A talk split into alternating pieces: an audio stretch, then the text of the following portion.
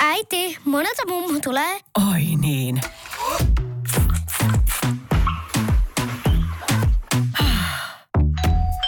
Helpolla puhdasta. Luonnollisesti. Kiilto.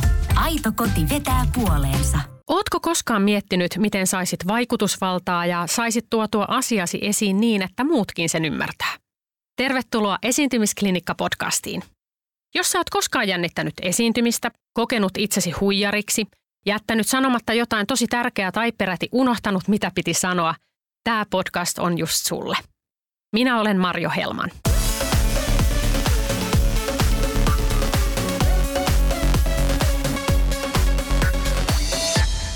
Tervetuloa. Tänään on aivan mahtava aihe, yksi mun suosikkeja, koska me halutaan aina pitää sellainen tietty etäisyys, etäisyys tuota, perinteisesti, kun esiinnytään siihen, että minkälaista se oikeasti on. Onko se, onko se tota, hienoa, onko, onko se mahtavaa, onko se sellaista, että tota, siellä oikeasti tapahtuu jotain, jotain realistista, eli mokia, ja me ei haluta ikinä näyttää niitä mokia, ja niitähän kuitenkin tapahtuu. Ja mun mielestä ihan mahtava ihminen puhumaan tästä on ei siitä, että hän mokailisi usein, vaan siitä, että hän on vaan aito, ihana, oma itsensä aina ja aivan fantastinen ja ainutlaatuinen ihminen ihminen, ää, rakas ystäväni, juontaja, toimittaja, esiintyvä taiteilija, kaiken maailman asioiden guru, Ellen Jokikunnas. No nyt oli alustus. Ehkä helpommin olisit voinut sanoa sen, että ihan semmoinen oman elämänsä Mrs. Bean, joka aina sählää ja mokaa, niin sit se olisi ollut realistisempi versio. Se olisi ollut ihan totta, mutta sä saat kohta kertoa itse mm. niistä. se on, jos mä sen kerron, niin se on vähän sillä lailla, mutta, mutta, tota, mutta todellakin siis Ellen on, on, on tota, tullut – tullut mun kanssa nyt juttelemaan ja mä oon erittäin iloinen siitä, että, että me, meidän aiheena on tänään mokailu ja myös aitous. Koska jos mä ajattelen ihmisiä, jotka ö, on aitoja itseään ja samalla hyvin, hyvin aseista riisuvia ja semmoisia, tota, jotka ei häpeä myöskään tuoda semmoisia herkkiä ja vaikeita asioita esiin, niin sellainen ihminen on Ellen. ja pitääkö mun sanoa tuohon nyt jotain? Älä sä sano siihen yhtään mitään. Mutta tiedoksi myös, myös sellainen asia, että, että tuota, Ellen hän on, on yksi mun, mun rakkaita ystäviä ja, ja tuota, äh, tunnen Ellenin muutenkin kuin julkisuuskuvan kautta. Ja siksi oli hienoa, että, että tota, sä pääsit nyt juttelemaan mun kanssa. Mahtavaa jutella mm. sun kanssa edes näin Kyllä. työn puitteissa Kyllä, joskus, kun ei nähdä näin. muuten niin usein. tota, ihan ensimmäinen kysymys, minkä mä haluan kysyä äh, muutenkin ihmisiltä aina, niin millainen esiintyjä sä omasta mielestäsi oot? No on just niitä kysymyksiä, mihin on muiden hirveän helppo aina vastata ja määritellä toinen ihminen. Ja sitten kun pitää itse itseään tutkiskella, niin tulee ensimmäisenä se ajatus, että nyt muista vähätellä. Että et vaan oikeasti sano ääneen, että kyllähän mä nyt tämän homman osaan. Mutta tota, mä oon monipuolinen esiintyjänä sille, että pystyn, pystyn tekemään teatter, teatterista sitten ihan juontaja moderaattorihommiin vakavissa aiheissa, seminaareissa. Ja, mutta mun vahvuusalue pyörii siellä viihteen kentällä. Se, että, että mokailee juuri, mikä on tämän päivän aihe, ja osaa nauraa itsellensä ja antaa muiden nauraa mukana ja ottaa yleisön tai katsojat siihen mukaan, niin se on se mun ehkä, ehkä niin kuin tärkein boksi oikeastaan. Et varsinkin jos lähdetään tekemään jotain keikkaa esimerkiksi vieraalla kielellä, joka ei ole niin vahva, että voisi olla huumoria mukana, niin mä oon alkanut nykyään kieltäytyä niistä. Eli mä en esimerkiksi enää tee ruotsiksi keikkaa ollenkaan. Mä pystyn tekemään, kun mä oon käsikirjoittanut esimerkiksi jonkun tilaisuuden, mä pystyn sen käsikirjoittamaan, mä pystyn sen puhumaan, mutta kun mä en osaakaan äh, improvisoida ja heittää spontaanisti huumoria, niin mä en enää tee niitä, koska mä en ole vahvimmillani, enkä se koe, että on sitten hyvä esiintyjä myöskään. Eli sun mielestä esiintymiseen tai sinuna, sin, sinä itse kun esiinnyt, niin siihen kuuluu semmoinen niin vahva heittäytyminen, että sä et voi, jos et sä pysty heittämään läppää tai heittämään, heittäytymään siihen tilanteeseen ihan täysillä, niin se tuntuisi susta vieraalta.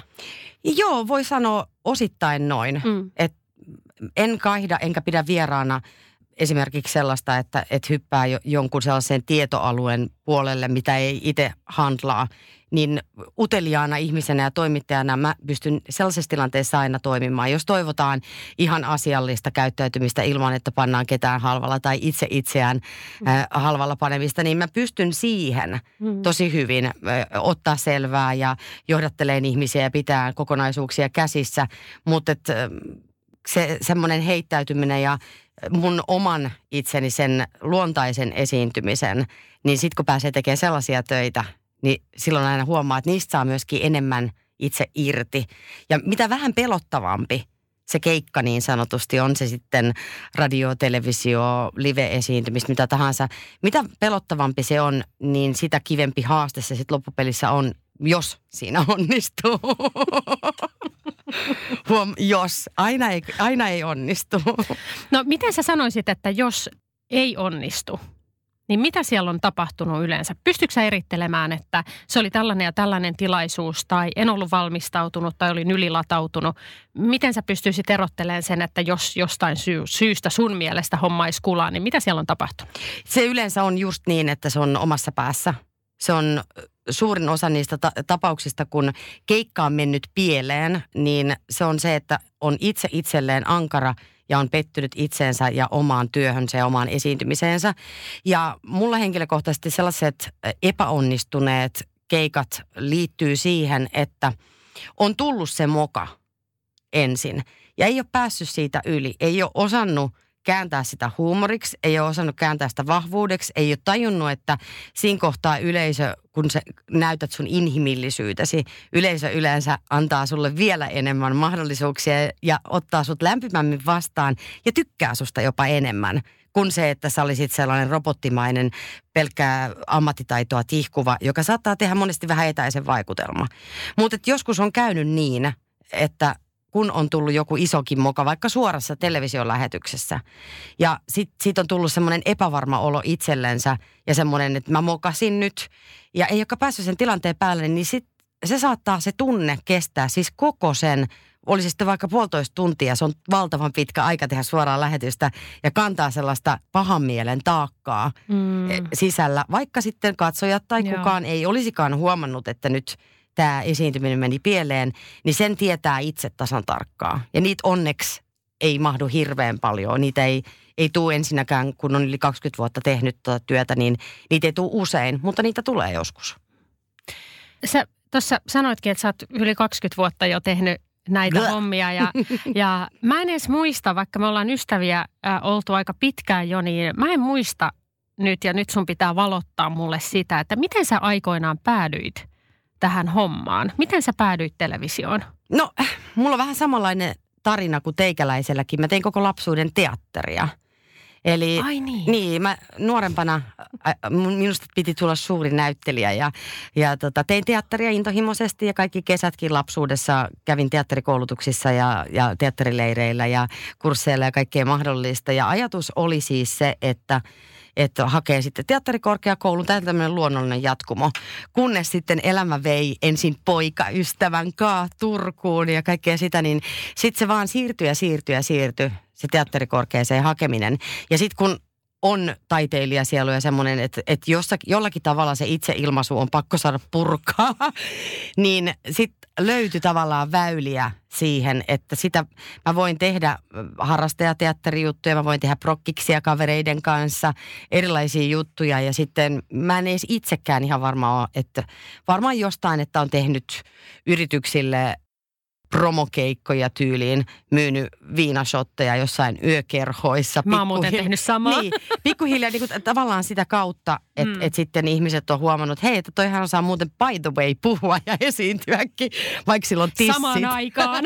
niin, niin, niin, niin, tota, niin sitten se on, mä löysin niin sanotusti tämän puolen, esi- esiintyjäpuolen sitä kautta, että en lähtenyt tavoittelemaan sitä näyttelijän uraa. No tota, mikä sun mielestä on sellainen, jos sä ajattelet esiintyjänä, niin mikä voisi olla sellainen pahin moka, mitä sulle sattuisi Hmm. nyt tässä kohtaa esiintyjänä? Ei sellaista enää nykyään ole. Et sitä ei oikein ole että tietää, että varmaan se on sitten se armollisuus itseä kohtaan ja, ja se, että osaa valjastaa kaikissa tilanteissa huumorin. Sitten kun tulee tiukka paikka, niin sellaista ei ole. Mutta on olemassa paljon tilanteita esiintyjilläkin. Jos ajatellaan nyt sitten vaikka hypätään sinne näyttelijöiden mm. kentälle Mm. ja sä teet jotain tosi tärkeää roolia eh, laitosteatterissa ja se on tunnelatautunut kohtaus ja, ja, ja katsojat on siinä muka, mukana, niin silloinhan ei ole toivottavaa, että näyttelijä mokaa, eikö näin? Mm. Mm, kyllä. Koska silloin, silloin saattaa pilata jotakin käsin kosketeltavaa elämystä ja kokemusta ja tunnetilaa muilta ihmisiltä. Mutta tota, mun työssä ei oikein ole sellaista. Et toki se sitten on niin, että sit mun pitäisi pilata jonkun toisen ihmisen työ siinä, että olisi sitten vaikka joku televisio-ohjelma, että mä olisin niin sysipaska, että se, se ihminen, ketä mä olen siinä mun roolissani nostamassa esille, auttamassa, tukemassa, tekemässä sen kanssa yhteistä kokemusta, että mä pilaisin sen toisen ihmisen TV-esiintymisen tai kokemuksen, niin silloinhan se on anteeksi antamaton ja silloin se on silloin voi sanota, että se on täydellistä mokailua, mutta et silloin kun siinä lapsia ja eläimiä vahingoiteta, että itse itseään nöyryyttää, niin se on hirveän vapauttavaa. Että itsensä häpäisy on sellainen asia, mitä mä oon oikeasti liputtanut jo ainakin 15 vuotta ja puhunut siitä nuorille esiintyjäksi haluaville ja muuta. Että, että ne on niitä asioita, mitä ei kannata pelätä, vaan niitä kannattaa varjella, koska aina kun tulee se joku semmoinen mehevä moka tai sä kävelet lavalle hienossa iltapuvussa ja sä rämähdät naamalles ennen kuin sä tehty sanoa sanaakaan, sotkeudut sun helmoihin. Niin siitä kun sä nostat sitä nokkaa sieltä kontilta ylös ja katsot kun ne ihmiset on, pidättää henkeä, että saako ne nauraa. Ja kun ne huomaa, että ne saa nauraa ja sä naurat itse itsellesi, niin sen jälkeen Hän le- rakastaa sua sen jälkeen. Jep, ja sit Mm. itsellekin tulee, siitä, siitä tulee sellainen adrenaliini hyvällä tavalla, kun sä nouset sen tilanteen yläpuolelle, että no niin, no, näyttävä sisääntulo ennen kaikkea. Mitäs mieltä olitte? this is how I do it. Niin, kun, mutta mä luulen, että tohonkin liittyy paljon kokemuspohja, että nuorempana pelkäs hirveästi mokaamista ja, ja jännitti ihan liian paljon just vääriä asioita. Mm. Sitä, että mitä jos mä sössötän jonkun asian tai puheessa mokaan tai, tai jotain muuta. Ja nykyään kun niitä ei jännitä, niin niiden kanssa osaa paljon helpommin pelailla.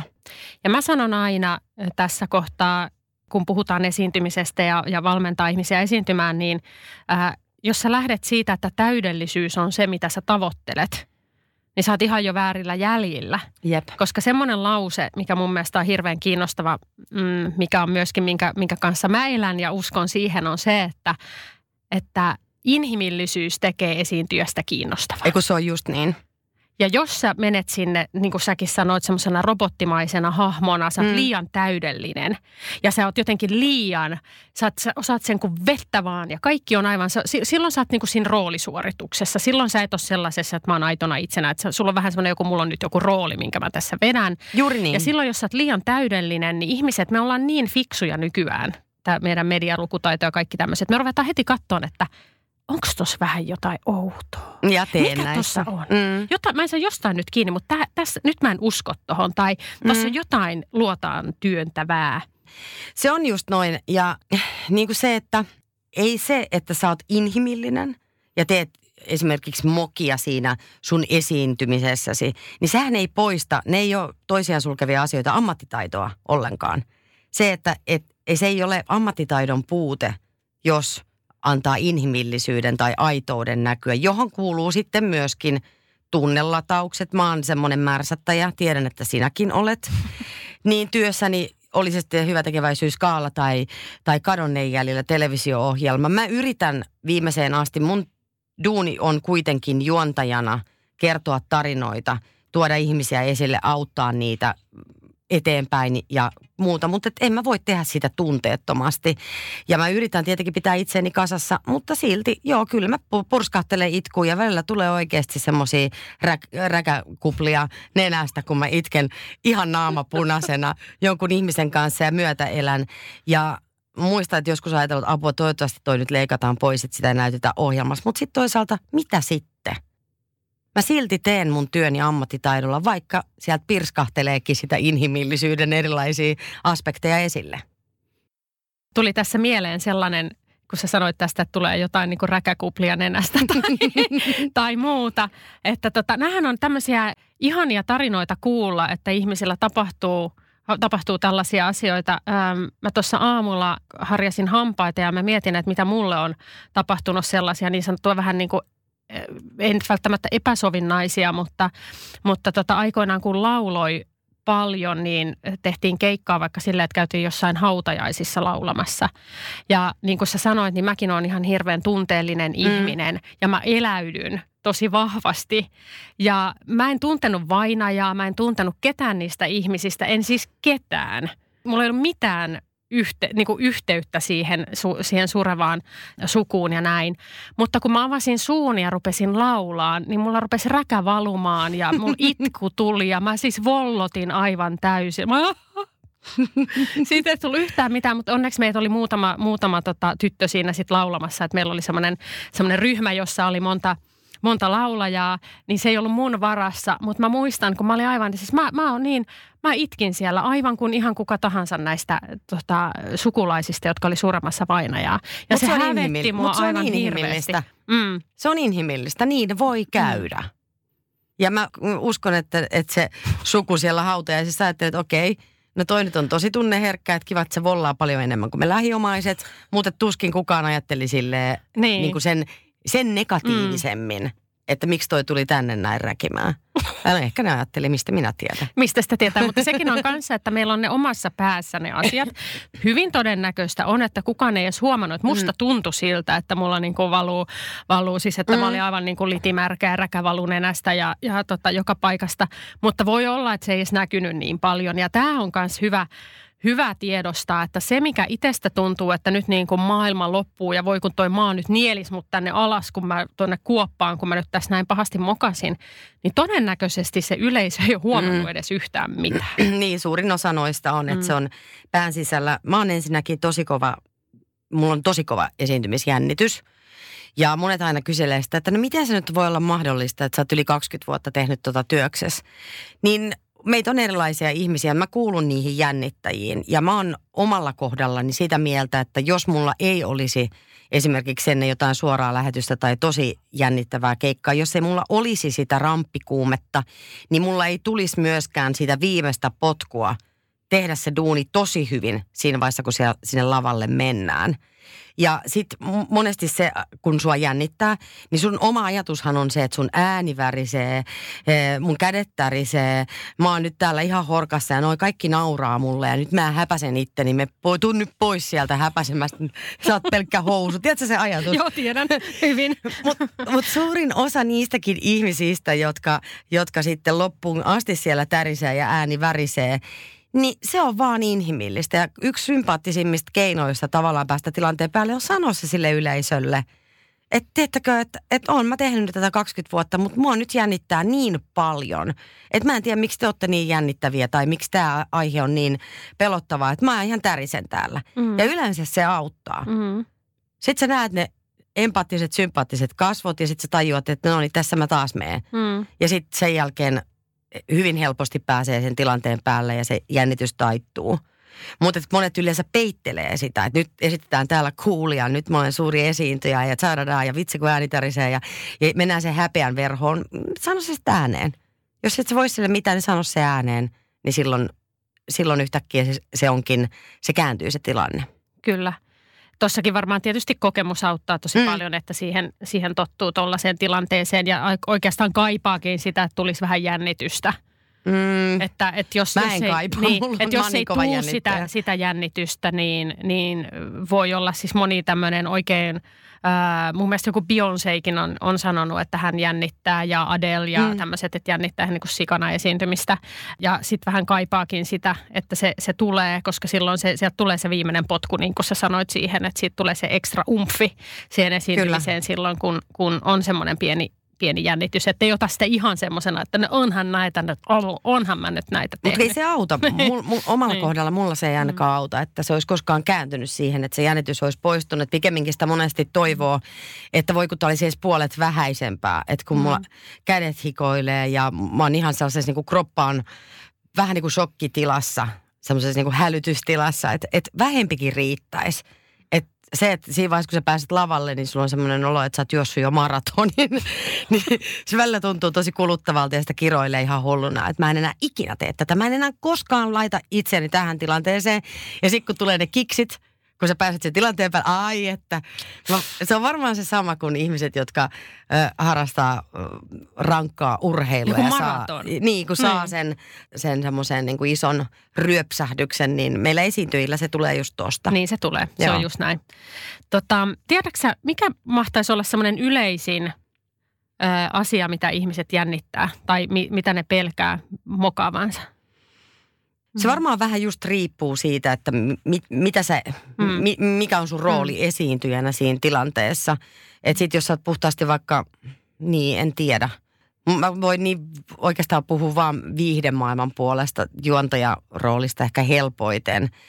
Kyllä meilläkin on sellaisia tilanteita, että, että ehkä voit eniten pelätä sitten, että sulla menee tärkeät faktat Mm. mm. väärin, jos on kyse jostain vakavasta ja tärkeästä aiheesta.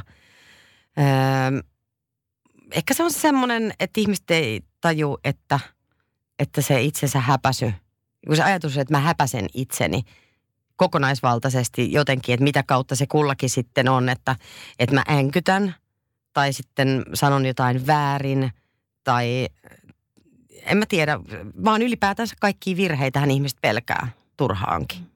Miten sä erottelisit, koska su, sä, sä teet sekä ö, lavalla esiintymistä ja sitten sä teet myös televisiossa. Mm. Lavalla se yleisö on hyvin läsnä, se on heti siinä. Sä näet heti niiden reaktioista, että miten tässä niin kuin menee ja näin. Televisiossa sun pitää vähän niin kuin kuvitella se. Kerro mulle siitä, miten sä näet nämä eri tilanteet, miten sä asennoidut kumpaankin tilanteeseen ja siihen yleisön läsnäoloon tai yleisön poissa olemattomuuteen. Niin, niin siis niitä varmaan erilaisia keinoja. Se vähän riippuu. Silloin kun puhutaan televisiokameralle, sä juonnat jossakin ohjelmassa, kerrot katsojalle, niin kyllä se on aika samalla lailla kuin radiossa, että sä, sä puhut jollekin yhdelle ihmiselle.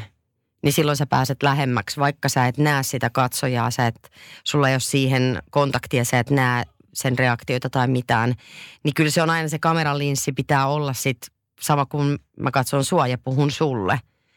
Että se on jollekin ihmiselle, että mä puhun sulle, että se semmoinen niinku henkilökohtainen ote tulee sitä kautta ja sekin vaatii harjoittelua. Että jos ei kameran kanssa ole tehnyt töitä, niin, niin se, se vaatii harjoittelua, että siitä ottaa kaverin, koska se on myöskin vähän pelottava ja karsee työkaveri, se kamera. Mm. Mutta sitten sen avulla pystyy kertomaan uskomattomia tarinoita ja saavuttaa sitä, että sä saat pysäytettyä ihmisiä ja kuuntelemaan sua, mitä sun on sanottavaa tai mikä ikinä. Mutta et, et totta kai, et jotkuthan käyttää ihan sellaisiakin keinoja, että ne on y- ystävystynyt sen kuvaajan kanssa ja ajattelee, että puhuu sille kuvaajalle kuin kaverille. Että mikä tahansa se keino on, että sä oot tavallaan rennompi sen kameran kanssa, niin se, se ehkä toimii parhaiten. Mutta sitten just live-tilaisuuksissa se on helpompaa siinä mielessä. Se on pelottavampaa, koska silloin sä pystyt tajuamaan sen ihmispaljouden esimerkiksi. Ja se on tosi pelottavaa joskus. Mutta yleensä se menee vielä niin päin, että mitä enemmän ihmisiä, niin sitä, sitä tota, helpompaa se on. Mutta auta arvias, kun ammattiesiintyjäkin menee työpaikalla 15 ihmiselle puhumaan jossain neukkarissa. Se on pelottavinta ikinä.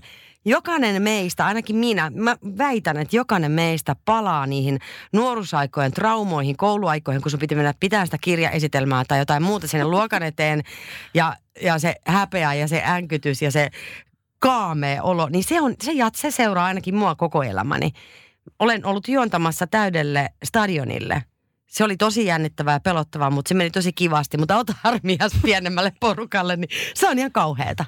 Kamalinta on esiintyä omalle perheelle, Jep. sukulaisille, läheisille ystäville. Se on aivan hirveätä. Siis jopa niin kuin se, että mun pitää pitää joku puhu, puhe siskon häissä tai joku, niin kuin sehän on kamalaa. Se on kauheata. Se on hirveämpää kuin se, että, että mä meen ihan Mm. kelle tahansa. Mulle, mulla ei ole mitään, mua ei häpäise niin kuin itteni ollenkaan mennä, mennä ilman meikkiä tota, niin kuin tankotanssimaan televisiolähetykseen niin kuin olen tehnyt. Onnea sulle. Ja Olet siis nuori, aivan- rahaa. Tämä oli joku ihan siis hyveellinen televisio-ohjelma, missä tätä, Jep, jep. tätä tein, mutta kävin siis kokeilemassa, että Rakat kävin näyttämässä. YouTubesta löytyy. Aivan. Marion entinen sukunimi oli Nurmi, jos sillä nimellä löytyy Kyllä, hausta. kyllä, joo näin. Tanko tanssi ilman meikkiä joo, jossain televisio-ohjelmassa, kyllä. Ja, ja tota, se ei hävettänyt mua yhtään. Siis mm. monihan olisi voinut ajatella, että tämähän on aivan, siis kuka nyt menee ton näköisenä niin kuin tankko tanssimaan, mutta mut, mut vaan heitettiin sinne. Mä oon semmoinen heittäytyjä, mä ajattelin, että no hitto, mä menen ja mä teen ja näin. Että ei oon toimittajana tässä, niin mitä silloin väliä, mm. ei kukaan mua nyt silleen ajattele, että tässä pitäisi olla joku prinsessa. Ja tuota, no tein sen kuitenkin. Se ei hävettänyt yhtään eikä jännittänyt yhtään, mutta se, että mun pitää puhua jossain vaikka niin kuin tyttären synttärijuhlilla, sano, mm. sanoo muutama sana, niin Saameri kun lähtee niin kuin heti ääni tärisemään ja, ja tota, kädet tärisee. Mistä ihmeestä se voi johtua? Mikä siinä on? Tai jos joku sanoo mulle, että no soitapas Marjo nyt pianoa tässä, niin kuin tässä nyt kun viisi ihmistä kuuntelee tässä. En taa tasan soita. En varmasti soita. Se ehkä se, se on ne rakkaammat ja läheisimmät, niin ne on niinku pelottavimpia. Mä en tiedä, johtuuko se siitä, että sit ne sanoo suoraan, että sä oot ihan paska, vai, vai johtuuko se siitä, että, että on vielä suuremmat paineet tavallaan, että ei tuota pettymystä niille. Mä en, mä en kanssa päässyt koskaan ihan varmaan vastaukseen, että mikä siinä on niin pelottavaa. Mä en tiedä, mutta että luultavasti se on, että niiltä tulisi se suorin palautekin sitten saman tien. Se on varmaan se pettymyksen. Mä, mä, kun mä en Ettei oo- tuota niin, pettymystä. just niin, että mä en Niin. ole sitä ajatellut. Tai aina välillä tietysti ajattelen, kun on itse siinä tilanteessa, että mistä hemmetistä tämä jo, jo, johtuu. Että mä jännitän näitä Mm. niin kuin, tämmöisiä pieniä tilaisuuksia paljon enemmän. Mutta joo, se on varmaan just toi, että pelkää semmoisen pettymyksen jotain, tai siis se itselle tulee Mm. semmoinen tunne, että aiheutanko mä nyt pettymyksen, vaikka sillä ei Mm. ole mitään perää, koska eihän sun pitäisi nyt pettymyksiä pelätä läheisten Ei sun perhe varmaan irtisano sua, jos, sä- jos sä hänkytät jossain perhejuhlien puheessa, mutta silti se on pelottavaa.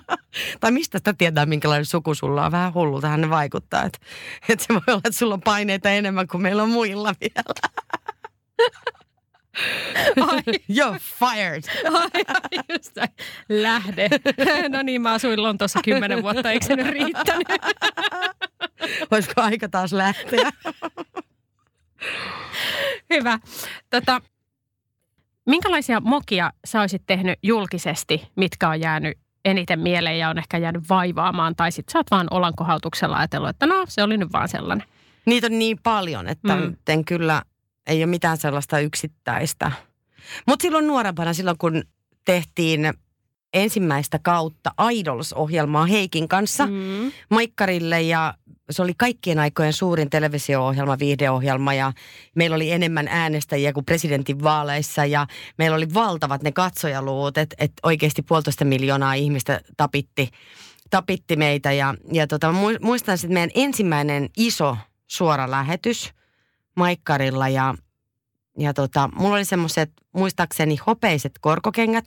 Ja meillä oli semmoiset lava, lavasteessa semmoiset niinku portaat, mistä laulajatkin laulaessa tuli alas tai meni ylös. Ja me alkujuonnossa Heikin kanssa kävellään semmoista siltaa, kohdataan keskellä, kävellään ne rappuset alas ja juonnetaan valtavalle live-yleisölle ja tietenkin valtavalle televisiokatsojayleisölle sitä alkuspiikkiä. Ja mä treeneissä, niissä on semmoiset, tiedätkö ne metalliportaat, semmoiset, missä on niinku reikiä. Tiedän. Se semmoinen ritiläporras, missä on reikiä. Ja, ja kun mulla oli kapeat korot, niin mä, mä oikeasti kenraaliharjoituksissa sen päivän aikana mä kävin valehtelematta 15 kertaa kävelin ne ylös, alas, ees taas. Okei, ei se korkokenkä mene niihin reikiin.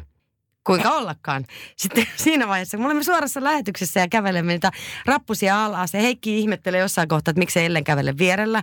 Koska mä olin jäänyt se korkokengästä jumiin sinne yhteen niistä alarapuista. Ja kenkä lähti irti jalasta ja siinä sitä sitten irrottelee ja kiskoo raivoissaan ja survoo takaisin jalkaan. Ja, ja, ja se, tämä kaikki tapahtui suorassa lähetyksessä. Siinä ei hirveästi oteta niin kuin poikki eikä, eikä muuta. Mutta muista, että siinä kohtaa, kun sitten sen kengän sai irti ja takaisin jalkaan ja jatko siitä juontamista hieman huvittuneena, että näyttävät sisääntulo ennen kaikkea, niin se oli tosi vapauttavaa.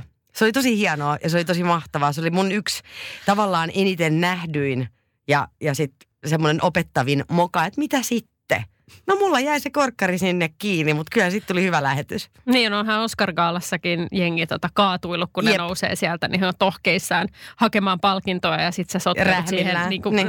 naamalle siihen tota, lavalle. Niin. Ja noita naamalle menoja mulla on paljon, että, että on ollut, ollut kautta vuosia haasteellisia iltapukkuja ja kenkiä ja muita. Että kyllä mä oon paljon noissa livekeikoilla vetänyt silleen naamalleni lavalle, että, että siinä mä oon jo aika hyvä, että mulla on, mulla on semmoinen aikamoinen repertuari sitten, että miten mä reagoin, että mikä tulee sieltä selkärangasta milläkin kertaa. Mutta koskaan ei jää sanottomaksi ja, ja kyllä yleensä ihmiset on sitten tykännyt, että, että mm. tota, niitä on paljon. Ja sitten on puheessa on kaikki sellaiset. Mulla on esimerkiksi semmoinen ongelma, että äh, jos mä sanon vaikka jossain televisio-ohjelmassa suorassa lähetyksessä jonkun sanan kerran väärin, niin mulla jää siitä semmoinen äh, epävarmuustrauma ja mä sanon sen aina väärin sen saman sanan. Muistaaksä nyt, mikä se sana on, niin me no, voidaan mulla... kaikki sitä aina yrittää bongata se sana sieltä. No nyt ei ollut enää viime vuosia, mutta mulla oli, mulla oli monta vuotta prosentti. Oli mm. semmoinen sana, että jos puhuttiin, että näin ja näin monta prosenttia ihmisistä on näin ja näin, ja nyt näin ja näin prosentti, mä olin prosentti, prosentti, prosentti, prosentti, prosentti. Siis, ja se oli, prosentti. Mä sanon se yhden kerran väärin, niin mä traumatisoiduin siitä, että kaikissa voiceover- ja äänitöissäkin se tuotti mulle monta vuotta vaikeuksia. Ja se oli just niitä asioita, että kun sä annat jonkun asian olla muka niin kauhea ja sitten sä päästät sen niskan päälle, niin se pahenee. Kunnes sitten jossain vaiheessa tajus, että hei ihan oikeasti mä osaan varmaan ihan puhua sen, että ei sitä tarvitse jännittää ja sitten hmm. sit se poistuu. Mä voin kertoa tässä nyt yksi sana, mitä mä, oon, ähm, mitä mä aina välttelen – ja tässäkin se on vaikeaa, kun puhutaan esiintymisestä ja siitä tunteesta, mikä mm. tulee ennen kuin menee lavalle. Ja siihen jännittämiseen liittyvä sana on adrena, adrenaliini. Eli sulla on adrenaliini. Mä adrenaliini. Ja se on aivan hirveätä, koska se, mulla on ollut R-vika pienenä. Ja se varmaan johtuu siitä, että siinä Joo. on D ja R, mitkä on aika lähellä niin sit se on toisiaan. Niin mä en osaa sanoa sitä sanaa. Ja mä, joudun, mä yritän aina vältellä sitä, mutta mä joudun välillä sen sanomaan, koska se on hyvin olenna, olennainen asia niin. siinä niin kuin jännittämisessä ja näin. Mutta nyt tiedoksi kaikille, että mä en mielelläni sano sanaa niin, mutta sulla on se, no, mutta sulla on se vielä päällä. Mä pääsin mun prosentista jo ohi. Ei kun mä vaan osaa siis sanoa sitä. Mä en, niin kuin, se mun kieli ei taivu siihen. Se on haasteellinen Joo, sana. Adre, adrena, ad, adrenalin. Mä, mm. mä sanon sen mieluummin englanniksi, koska se on helpompaa, mutta ad, adrenaliini en osaa. Ää, toinen, mikä mulla oli pitkään, mun tädin nimi on Kirsti, ja mä en osannut sanoa sitä sanaa, Joo. koska siinä on vähän sana, siinä on vaikea, siinä on R ja S ja T. Joo. Niin, kir, niin kun se, Kirsti. Ää, että, ää, kun mä hain aikoinaan Maikkarille toimittajaksi, ää, mulla oli semmoinen puhetesti siellä, piti lukea, kun mä menin uutisiin, piti lukea teksti – ja, ja tuota, siellä oli, en, en muista äh, herrasmiehen nimeä, mutta kun mä olin lukenut sen tekstin, niin se kysyi multa heti, että onko sulla ollut pienen ärrävika? Ah. Ja siis mulla on ollut kuusivuotiaana viimeksi ärrävika. Niin, ja se, se kuuli sieltä, sen läpi. sieltä, Joo. että siellä oli ollut joku tämmöinen sanatyylin ke, ke, kersti tai joku tämmöinen, missä mä korostan liikaa sitä R tai S tai T. Niin se monesti korostaa, sit, kun sitä jännittää, Joo. että se ei saa Kyllä. sanottua oikein. Mutta siis meissä puheammattilaisissakin ja esiintyissä on ihan äärimmäisen paljon puhevikaisia on R-vikaa, on mm. L-vikaa, on kaikenlaista ja sitten siihen päälle tulee vielä ihana monimuotoinen kirjo erilaisia murteita. Ja aika monesti ne kulkee vielä käsi kädessä sen esiintyjän, sen sympaattisuuden ja karismaattisuuden kanssa on se, että kun sulla on esimerkiksi joku pieni, pieni virhe, oli sulla sitten se adrenaliinivirhe tai joku muu, niin silloin, silloin sä oot hurmaavampi ihmiset ottaa helpommin vastaan se, että jos sulla välillä vähän sorahtaa R väärin tai sitten sulla on joku muu, niin se saattaa olla jopa, jopa sua auttava tekijä eikä heikontava mm. työmarkkinoilla. Tai se, että miten sut mm-hmm. yleisö tai katsojat ottaa. Ja toi on hirveän lohduttava tieto itse asiassa, koska monella on näitä ja, mm. ja varmasti äh, moni on kärsinyt niistä jossain vaiheessa. Että suomen kieli on vielä, kun on niin kovia konsonantteja ja muuta ja näin, niin aika helpostikin ne kuuluu sitten semmoiset niin äänenvirheet mm. siellä. Äh, mutta ne ei itse asiassa haittaa. Että jos ajatellaan vaikka Tarja Halosta, onko häntä haitannut, hänen mm. uransa, uransa haitannut se, että hänellä on R-vika? Ei. Ei, ei, ei laisinkaan. Ei. Että sekin on hyvä, hyvä tiedostaa, että me, ja, ja taas palataan tähän, että on inhimillistä olla mm. epätäydellinen.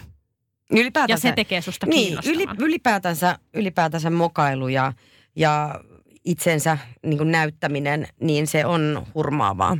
Se on, se on mun mielestä aina hurmaavaa. Toki sitten on se toinen puoli, että sitten kun se menee liian pitkälle, Mm. että puhutaan jostakin esiintyjästä, joka ei oikeasti sitten pidä niitä lankoja niin sanotusti käsissä, että, se, että tulee se myötähäpeä. Sitten kun se menee sille puolelle, että se ei ole yksi moka, se ei ole kaksi mokaa, vaan että se on sitä, että katsoja, kuulija, kuka tahansa joutuu koko ajan vähän pidättämään hengitystä. Että voi ei kun toivomaan, että toi toinen nyt onnistuisi edes yhden lauseen sanomaan oikein. Että tulee se semmoinen vääränlainen, että katsojalle tulee se vastuu ja sitten pitää alkaa hävetä, että ei kai musta näy nyt, että, että tota, nyt mä en enää tykkääkään tästä esityksestä, ettei sille tule vielä pahempi olla ja sitten se vielä enemmän mokaa. Että siinäkin on se oma rajansa, että et joskus se on hirveän raskasta sitten. Mm, Et- mm. Mikä tuollaisessa tilanteessa voisi olla syynä, että jos oikeasti menee aivan myttyyn, ja yleensä, yleensähän näin ei tapahdu, mutta tota, me ollaan kaikki varmaan oltu joskus sellaisessa tilanteessa, että ollaan oltu katsomassa seuraavassa jotain esiintymistä tai esitystä, jossa tulee myötä häpeän tunne. Mm. Ja se on hirveätä, kun se yleisö joutuu ottaa vastuuta Just siitä niin. onnistumisesta jotenkin. Että No mä just en tota nyt mä yritin äsken sanoa, Aivan. mutta sä sanoit se paljon fiksummin. Kiitos. Tota mä yritin hakea. Hei, it takes two.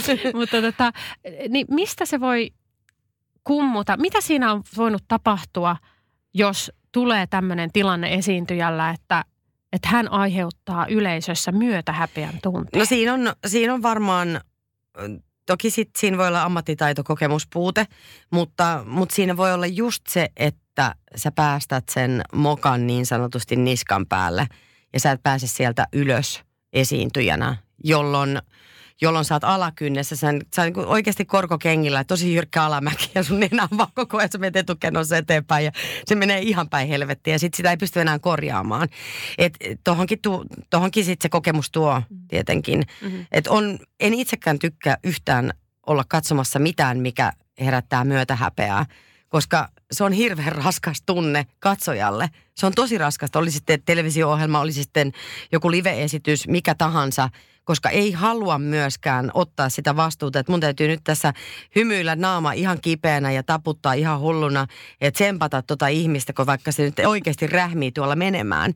Ja kaikilla esiintyjillä on tullut niitä semmoisia Niin on. kontaamishetkiä ja niistä sitten oppii tai sitten ei opi. Mm. No mitä sä sanoisit kokeneena esiintyjänä, että jos nyt tuntuu siltä, että, että lähtee menee se niin sanotusti ihan väärälle jengalle se koko tilanne, niin mitä, mitä sä vinkkaisit siinä kohtaa sille esiintyjälle? Pitääkö se laittaa poikki ja sanoa, että hei nyt mä aloitan alusta, nauraa itselleen, sano, sano joku asia, mikä helpottaisi kaikkia heitä ja meitä, jotka joskus on ehkä ollut tuottamassa sitä myötä tunnetta jollekin viattomalle Se riippuu niin siitä foorumista ja mediasta. Se riippuu aika pitkälti siitä, että mikä se tilanne on. Että onko se sellainen tilanne, että sä voit esimerkiksi sanoa, että hei sori, nyt mun on pakko hengittää hetki, että tämä menee nyt ihan metsään. Että onko se sellainen tilanne, että sä voit tehdä ensinnäkin niin. Jossain live-tilanteessa, joo, kun sit kun sä oot jo, huomaat, että oikeasti vaan niin siellä on vielä jäätä siellä mäessä, niillä korkokengillä, kun sä oot nenälleen menossa, niin, niin se, että, että onko sulla mahdollisuus sanoa niille, että hei, sori, että mä oon nyt jostain syystä ihan niin kuin kujalla, että otetaanko uusiksi. Mutta kun on sellaisia tilanteitakin, missä ei voi vaikka joku teatteriesitys tai joku draamallinen asia, että vaikea sanoa. Mutta kyllä se ehkä on enemmän semmoinen, että, että jos on mahdollisuus, niin kannattaa sanoa ääneen. Että he mä en nyt tiedä oikeasti, miksi tämä menee näin. Että auttakaa mua nyt vähän. tai jotain, en mä tiedä. Toisaalta ei, ei katsojien tarvi. Niin. Niin. Niin. Tai sitten nauraa itselleen. Sehän, sehän varmasti myöskin laukaisee tilanteen, että jos huomaa, että ei nyt ehkä Mm. mm. teatteriesityksessä kannata, mutta, tota, mutta muuten niin, niin ottaa sen niin kuin takaisin sitten että hei oikeasti nyt niin kuin, I'm so sorry. Niin. Ja aloittaa sitten sitä kautta uudelleen. Niin, että monessa voi. tilanteessa tuommoinen Niin. kyllä helpottaa sitä tilannetta. Sä hyväksyt itsekin sen, että ei Juman kautta. niin. Ja ihan hyvin siis monessa Niin. tilanteessa voi sanoa, että Mm. ei hitto. Että, ja mitäköhän mä yritin nyt tässä sanoa, sama po finska. Ja, Mm. ja, ja tavallaan kelaa ja aloittaa alusta. Mm, Ja sitten on mahdollista, että pääsee sen tilanteen mm. tasalle tai sen, sen päälle, mutta se niin riippuu siitä tilanteesta, että missä sä oot ja mikä se on se sun kohdeyleisö, kelle sä oot sitten esiintymässä, mitä, mi- millä tavalla sä esiinnyt ja mikä, se, mikä sun rooli on. No noissa on monesti sellainen äh, pari asiaa, jos esiintyjä vaikuttaa, että se on ihan kujalla tai jotain, jossain syystä se ei niin kuin resonoi siellä yleisössä. Siinä voi olla pari asiaa. Sä oot alivalmistautunut, että sä oot tullut vähän sinne Mm. hällä väliä. Kyllähän mä nyt tämän osaan, eihän tässä nyt en mä jaksa, niin kuin, menen sinne niin kuin, ka- vaikka näin, että jos sä oot joku todella tunnettu henkilö, niin sä menet suorittamaan sinne sitä sun roolia silleen, että minä nyt, mut on pyydetty tänne minuna ja mä menen tänne, kun kaikki tuli katsoa mua, koska mä oon tää, niin tää super joku Tota tunnettu asia. Inhoon yli Näin. kaiken. Joo, Toi, toi on Joo. mulle sellainen kirosana, mikä, mikä mun mielestä, eh, sä aina, sä et ikinä saa epäkunnioittaa sun tilaajia, sä et saa koskaan epäkunnioittaa ja aliarvioida yleisöä. Olin tuossa vähän aika sitten ähm, yhdessä tapahtumassa, jossa oli siis edellisenä päivänä ollut toinen tunnettu ihminen sitten hoitamassa juontohommia ja ja, ja tota, sain kuulla tosi ikävää tarinaa siitä niin kuin asenteellisesta, asenteellisesta tota, valmista, valmistautumattomuudesta ja olemisesta. Se, että ei perehdytä siihen sun toimeksiantoon, ei perehdytä siihen informaation, minkä sä oot saanut tai mitä sun pitää antaa siellä sun keikalla.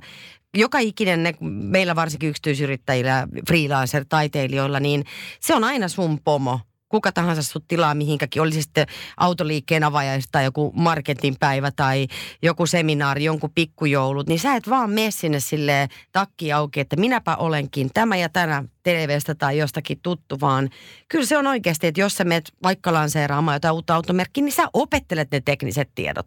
Sä opettelet ne asiat, mitä siellä myydään, mitä se asiakas, minkälaisen viestin se haluaa tuoda esille.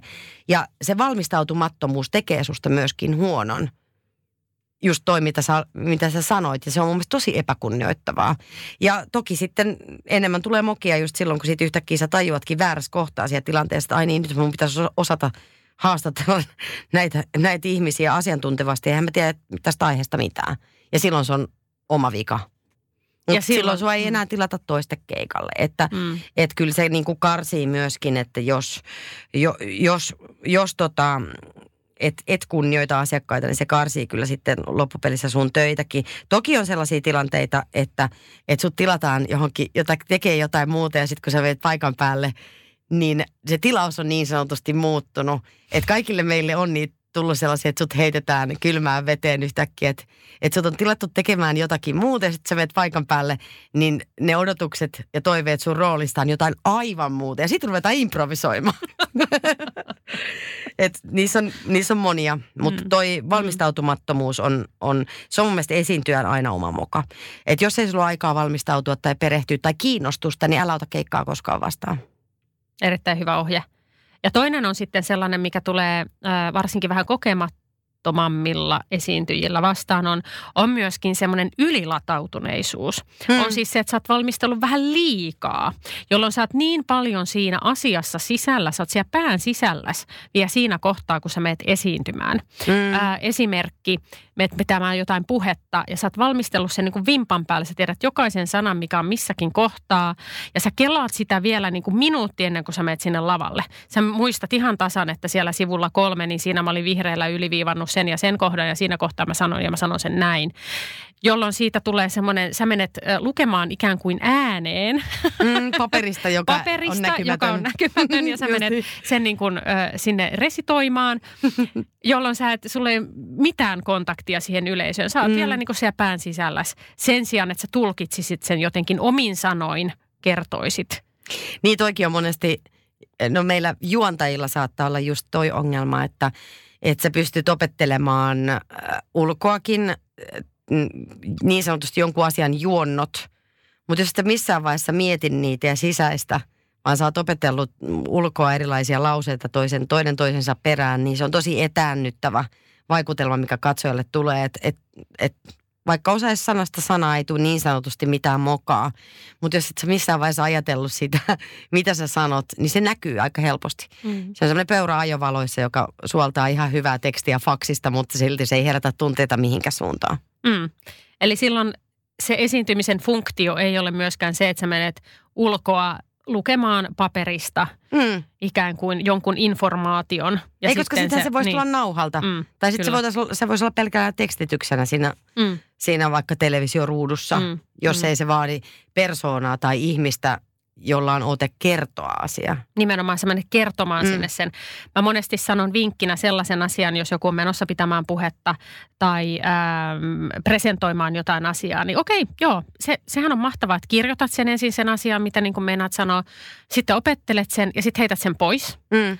Heität sen ihan niin kuin konkreettisesti, vaikka myttäät paperin pois ja kerro se mulle omin sanoin. Just niin. Kerro, mitkä ne oli ne pääpointit tässä asiassa. Muista se alku. Alku on tärkeä, mm. miten sä meet sinne, kaadut siinä sun iltamekossa sinne. Se on aina mahtavaa.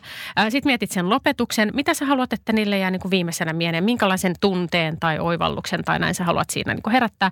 Ja sitten se keskikohta. Mikä on se sun pointti? Mm. Se yksi pointti, minkä sä haluat sieltä, että niin kuin ihmisille jäisi mieleen. And that's it. Ja Ne on sitten jos et sä pysty jotenkin tässä niin kuin kaaressa kertomaan lyhyesti, tiivistetysti, mistä tässä on kyse, niin sitten sun kannattaa vähän miettiä vielä uudelleen. Että sun Just pitäisi niin. niin. siinä kohtaa pystyä kertoa mulle, kerro kaverille, Mm. että mi- mikä se sun puheen pointti on. Joo, ne on, katsoo vaikka Oscar-gaalaa, kun on Hollywood-näyttelijöitä ja huippuesiintyjiä ja ihmisiä, jotka on tottunut olemaan parasvaloissa, niin sieltäkin löytyy paljon sellaisia, jotka on kirjoittanut hauskan puheen. Mm. Siellä on punchlineit kaikki kohillaan ja sitten se luetaan paperista. Väärällä rytmityksellä, niin siinä ei mitään järkeä. Ei päätä eikä häntää. Paljon kivempi on se, että joku vaan menee sinne ja alkaa kiljua ja itkeä ja huutaa. Ja en mä muista, mitä mun piti sanoa. Apua, kiitos Jeesus, ei kun äiti, ei kun isä. Sehän on heti inhimillisempää, hurmaavampaa, hienompaa. Ja kaikki muistaa sen puheen, eikä sitä toisen puhetta, jossa on kaikki oikein, mutta kun se ei tuu sydämestä. Just näin. Hyvä. Tuosta tota, ylivalmistautumisesta vielä, mistä puhuttiin äsken, eli siitä, että ollaan pään sisällä. Niin siihenhän auttaa, no se just mistä sanoin äsken, eli se, että heitä tavallaan se sun puhe pois, heitä se Mm. mm. presentaatio pois, kerro se omin sanoin kaverille, mitä mä haluan tästä kertoa. Sitten toinen asia, että sit kun sä meet, oot menossa sinne lavalle, niin silloin sä et enää siinä kohtaa rupea kelaan, että mitä sun piti sanoa. Koska silloin sä oot tehnyt sen valmistautumisen jo. Niin, mutta toi on helpommin sanottu kuin tehty. Niin, aivan. Itsekin menee tuohon lankaan aina. Aivan. Ja se, se on, on just se- helpommin sanottu Joo, kuin tehty. Joo, ja se on niin hiton tärkeää, että sä pystyisit siinä kohtaa Mm. mm. niin kelaa jotain muuta. Ää, mä aina niin kuin mietin sitä, mä katson tosi paljon tennistä. Joku Serena Williams tulee, tulee tota Grand Slamin finaaliin, niin sillähän on aina, ne kuuntelee musiikkia. Ei ne enää kelaa siellä silleen, että miten se mun kämmenlyönti tänään, tai syötäks mä niin kuin, tai mikä, Niin. miten se mun olkapää on, kun mä syötän.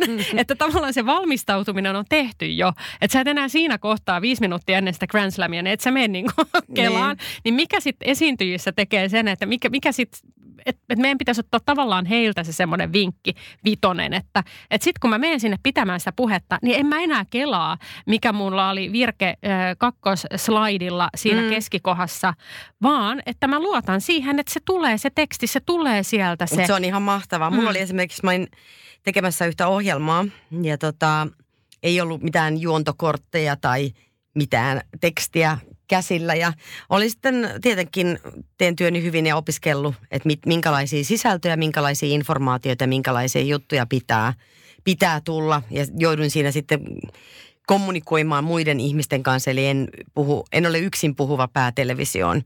Ja, ja tota, huomasin, että, että mulla on tällainen todella ärsyttävä tapa, että onnea vaan kaikki tuottajat ja kaikki, jotka joutuu mukaan tekemään töitä. Koska kun mulla tiesin, että mulla on se kokonaisuus hallussa ja mä olen kiinnostunut, mä, mä pystyn mm, siinä vaiheessa, kun mä tiedän, kuka tulee mun naaman eteen, mikä hänen tarinansa on, niin mä osaan kysyä kysymyksiä. Mulla ei tarvi niitä kenenkään kertoa tai mun ei tarvitse lukea niitä mistään, koska mä tiedän, että tämän ihmisen tarina on tämä ja mä haluan kysyä häneltä tällaisia asioita. Mua kiinnostaa tässä tyypissä nämä ja nämä jutut, plus että tässä ohjelmassa mun pitää kertoa tällaisia informaatioita katsojalle, jotta katsoja on tajua, mi- mistä tässä meidän leikissä niin sanotusti on kyse. Niin mä alan laulaan kaikki, mä en edes osaa edes nyt tässä, kun me istutaan. Mä alan laulaan 80- ja 90-luvun ihan kauheita diskobiisejä. Mä hoilaan niitä, mä, on siis vielä, mä en osaa edes laulaa. Mä oon surkea laulaja. Niin mä teen sitä, että mä laulan ihan viimeiseen asti. Mä saatan seistä siellä lavalla, kamerat jo käy. Mutta kun ei saanut lupaa, niin mä vedän sen vaan alalalalong, alalalalong, long, long, long, long. Toi on muuten ihan hirveä rauhoitus. niin on. Mutta mulla on, mulla on sitten toi, jos ei voi olla niitä luureja korvissa ja kuunnella musiikkia, niin mä alan tuottaa sitä paskaa musaa itse tai jotain ihan muuta. Toi on tosi hyvä. Mulle kävi silleen kanssa, että tota, ää, tässä tämä on varoittava esimerkki ja ihan, ihan totta, minkä melkein aina valmennuksissa jaan ihmisille, on siis se, että kun mulla on visuaalinen muisti ja mm. silloin kun sä muistat asiat, mitä sä oot vaikka kirjoittanut tai printannut jonnekin paperille ja, ja, ja muistat sieltä, mä olin ää, näyttelemässä, oli varmaan joku teatteriesityksen ensi ja mä olin aina se, mä tosi huonosti muistan vuorosanoja. Joo jostain syystä, koska se on joku muu on sen kirjoittanut. Mä en ole itse sitä niin kuin tehnyt ja työstänyt. Joo. Tai siinä vaiheessa uraani en osannut sitä tehdä oikein. Niin, niin kuin se on jonkun muun tuottamaa sanaa, niin mun oli vaikea jostain syystä oppia niitä. Niin mä olin aina vielä päivä ennen ensi iltaa, niin mä olin siellä sen plarin kanssa pyörin siellä, siellä mm. kun kaikki muut osas ne jo. No, sitten on tämä ensi tilanne ja niin kuin aina ennenkin, niin mä oon siellä vielä sen, niin kuin sen käsikirjoituksen kanssa sieltä takana näin. Ja, ja tota, just ennen kuin mun pitää mennä lavalle, niin mä rupean miettimään, että mä oon silleen, että ei saakeli, että mikä se toinen asia, mitä mun piti sanoa. Nyt mä muistan sen ekan, mutta nyt mä en muista näistä tokaa. Mikä se eka sana siinä repliikissä oli? Mm. Ja mihin, mikä se mun cue oli? Kuka sanoi mitäkin ennen sitä? No sit kun sä menet tässä tilanteessa sinne lavalle, sit sä kuulet sen, että nyt se näyttelijä, se kaveri siellä sanoo jotain ja mun, mun pitää mennä sinne ja mun pitäisi jotenkin reagoida siihen, mitä hän on just sanonut. Ja mä menen sinne lavalle kyllä, mutta mä unohdin aivan kaiken. Aivan kaiken. Ja sitten kun sä so, seisot siinä ne valot, Herra Jumala, kun ne kuumottaa mm. naamaa ja sä näet, kun ne ihmiset sua tuijottaa. Kaikki odottaa, että sano nyt jotain. Ja sä seisot siinä niin kuin suu auki ja sieltä ei tule mitään. Ja se oli ehkä pelottavin tilanne, koska siis se oli just se, että mä haluan, että tämä lava söisi mut nyt. Mä haluan mm. pudota tonne. Tämä on niin kamalaa ja se oli se tuskan hiki ja kaikki. Mutta onneksi sitten tämä toverinäyttelijä siinä oli niin kokenut, että hän pystyi syöttämään mulle sitten ne sanat. Hän, hän osasi mun mm. repliikit ja hän pystyi sitten syöttämään mulle niitä, niitä asioita, että mä lopulta pääsin kiinni siihen, että mä sitten tajusin, mä jossain kohtaa heräsin, että tai niin jo napsahdin sieltä ja, ja pääsin itse asiassa mukaan siihen.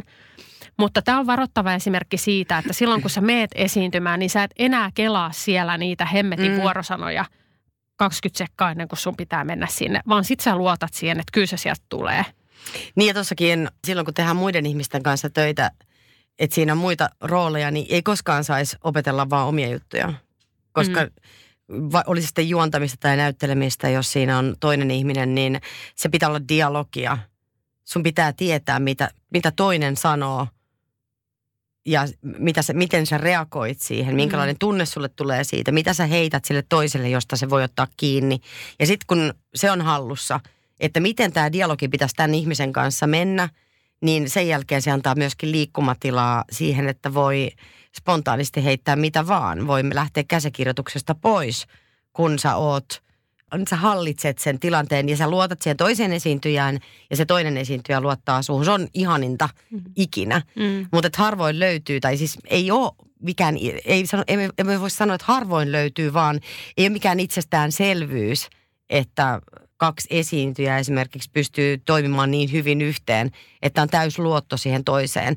Hyvä esimerkki on nyt pyörivä Tanssii tähtien kanssa ohjelma – jossa on Mikko Leppilampi ja Vappu Pimiä. Heillä on esimerkiksi jo sellainen ru- suhde kahtena juontajana, että ne lukee toistensa ajatuksia, ne uskaltaa heittää toiselle palloa yllättäenkin. Ja mun mielestä ne toimii tosi hyvin yhteen ilman, että niillä on juontokortit kädessä, vaan he tietävät, että, että okei, okay, tässä ohjelmassa tässä kohtaa tapahtuu tällaisia asioita ja näin se menee ja me luotan tohon ja toi luottaa muuhun ja sitten se on täydellistä.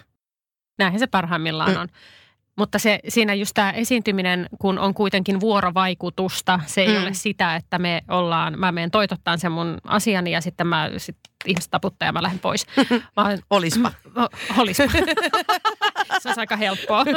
mutta, mutta kun kyseessä on kuitenkin vuorovaikutustilanne, on se sitten mikä tahansa, oot se sitten näyttelemässä tai oot mm. se sitten, sitten esiintymässä niin sanotusti sinuna itsenäsi, niin ainahan tässä on kuitenkin loppupeleissä kyse siitä vuorovaikutuksesta. Se on sen, oh. sen lavalla olevien ihmisten kanssa välistä vuorovaikutusta, niin kuin meillä nyt tässä tämän, mm. tämä niin kuin, äh, keskustelutilanne vuorovaikutusta. Myös näyttelijän pitää jollain tavalla olla vuorovaikutuksessa sen yleisön kanssa. Kyllä.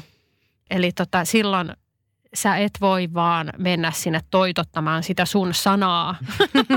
että tämä on nyt tämä tässä näin ja sitten minä lähden, koska se ei ole esiintymisen pointti. Ei. No niin, tuleeko vielä jotain mokaa mieleen, minkä haluaisit tässä jakaa kaiken kansan keskuudessa?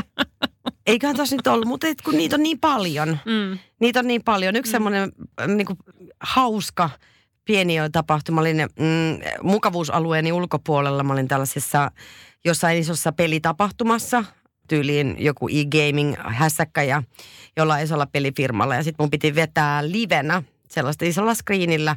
Ihmiset sai pelata jotain tiettyä jännää peliä ja sitten mä niin livenä selostin sitä ja kerroin myöskin siitä pelistä ja siitä firmasta ja siitä maailmasta. Ja se, se oli kaikki, mä en siis ikinä pelannut tietokonepelejä, mä en pelaa kännykkäpelejä, joten mä, mä todella niin kuin hyppäsin, hyppäsin sinne kylmään veteen ja olin perehtynyt aiheeseen ja oli täysin hanskassa tavallaan se, se informaatio, mitä olin saanut, olin sen omaksunut. Ja sitten elin aina sen mukaan, mitä mä näin tavallaan, että kun nuoret siinä pelasivat ja sitten mä selostin sitä peliä kaikki, mutta selvästikin oli vähän kuitenkin sitä jännitystä ilmassa, että, että mä mokaan tämän, koska jossain vaiheessa noi tajuu, että mä en taju tätä hommaa, vaikka mä olin todella hyvin valmistautunut.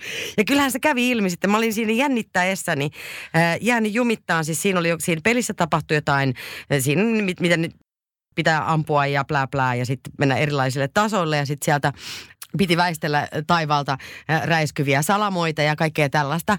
Niin varmaan mä olin kolmannen kerran sanonut, että sieltä tuli salamia, kunnes yksi semmoinen nuori pelaajakundi tuli kuiskaa mulle, että ihan hyvin sä vedät, mutta ei sieltä mitään makkaraa tipu sieltä taivaalta, että ne on salamoita. Sitten mä silleen, että näkyykö se niin selkeästi päälle päin, että mä oon aivan pihalla tästä teeskenestä. Se on, että ei ihan muuta menee ihan hyvin jatkamaan. Mutta tavallaan se jännitys kulminoitu siihen, että mä sössin jotain tollasta niin kuin mun, mun osaamisaluetta puhetta. Sitten niin kuin joku muu. Joo. Jäin kiinni. Ihana. Sala, salamia tulee aina Kyllä. Mutta voi olla joku murrejuttukin. Musta tuntuu, että meillä päin sanotaan niin itse asiassa Hämeessä. salamia. Joo. Joo. Lu- Joo. Varmaan lapsuudessa on puhuttu Joo. just no. väärin nämä asiat. Niin. Läpitte ja muuta. Tätä, hei Ellen, tuota, nyt sun top kolme vinkkiä meille kaikille inhimillisille esiintyjille, jotka todennäköisesti aina välillä mokailee – miten niistä pääsee parhaiten ää, yli niistä tilanteista, kun mokailet esiintyjänä? Syleille virheitä ja mokia ja häpäsyä. Syleille sitä, ota se vastaan, on ehkä se semmoinen ensimmäinen, koska silloin sä et mene lukkoon ja jumiin ja kaikki me pieleen lopullisesti. Että oo avoin niille mokille. Ja sitten toisena on se, että et käännä ne huumoriksi. Aina voi nauraa itsellensä. Ja aina kun uskallat nauraa itsellesi ja omille mokille ja antaa muidenkin nauraa mukana, niin se on aina fantastista. Se on, se on aina mun mielestä kiva. Katsojanakin tykkään siitä, kun joku esiintyy ja sössii jotain ja osaa nauraa itsellensä. Silloin ei tule sitä taakkaa myöskään katsojalle, sitä myötähäpeän taakkaa, koska osaat saanut luvan silleen, että no niin, nyt se mokas, nyt voidaan nauraa. Se on ehkä niinku tärkein. Ja, ja sitten se, että – tietyllä tavalla omana itsenä oleminen. Totta kai pitää erilaisissa tilanteissa olla tiettyjä roolejakin, mutta se pitäisi olla aina kantavana voimana se, että sä oot mukana siinä roolissa. Sä oot mukana, mikä tahansa se sun esiintymisen kulma on. Kun sä annat itsestäsi jotakin, niin silloin sä pystyt tuomaan myöskin hienoja maailmoita ja hienoja rooleja, kun kun sä oot ottanut itsesi mukaan, kun lähdit kotoa, kotoota töihin. Eikö me sanota myöskin kotoota? Kotoota, joo. Ihania vinkkejä. No niin, siitä. Nyt joo. kaikille sitten, sitten tiedoksi nämä hyvät vinkit. Eli se, ja sitten vielä tähän, tähän vielä se, että se ei ole niin vakavaa. Ei ole. Mikään ei ole niin vakavaa, etteikö asialle voisi. Tai on nyt tietysti jotain asioita, mutta yleensä esiintymisessä ei ole sellaisia tilanteita, että se olisi niin vakavaa, etteikö pystyisi, Mm, pystyisi myös nauramaan itselleen ja sitten sitä kautta oppia niistä tilanteista. just niin. Mm. Hyvä. Hyvä. Kiitos oikein paljon. Kiitti. Moi. Aplodit. Jee!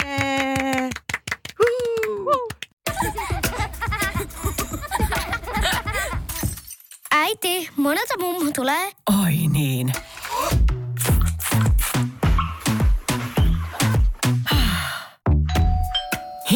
Puhdasta. Luonnollisesti. Kiilto. Aito koti vetää puoleensa.